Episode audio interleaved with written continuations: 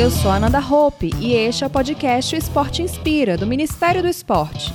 Em setembro, Baku, a capital do Azerbaijão, recebeu o Mundial de Judô. 22 atletas brasileiros entraram na disputa, entre eles o Felipe Pelim, da categoria ligeiro. Em sua estreia em Mundiais Sênior, ele foi derrotado pelo espanhol Francisco Garrigos, quinto do ranking mundial. Era uma luta muito dura, eu sabia que, que ia ser briga mesmo do início ao fim, mas tentei me impor e acabou acabei não conseguindo. Para mim é um sonho lutar um campeonato mundial, queria muito subir no pódio. Todo mundo sabe, minha família, e eu sei o tanto que eu treinei, tanto que eu me dediquei, mas não foi suficiente. É voltar, continuar treinando e a experiência que eu levo é ver que tem muita coisa para melhorar, muita coisa que eu preciso adaptar e não cometer esses erros de me catar como eu cometi aqui.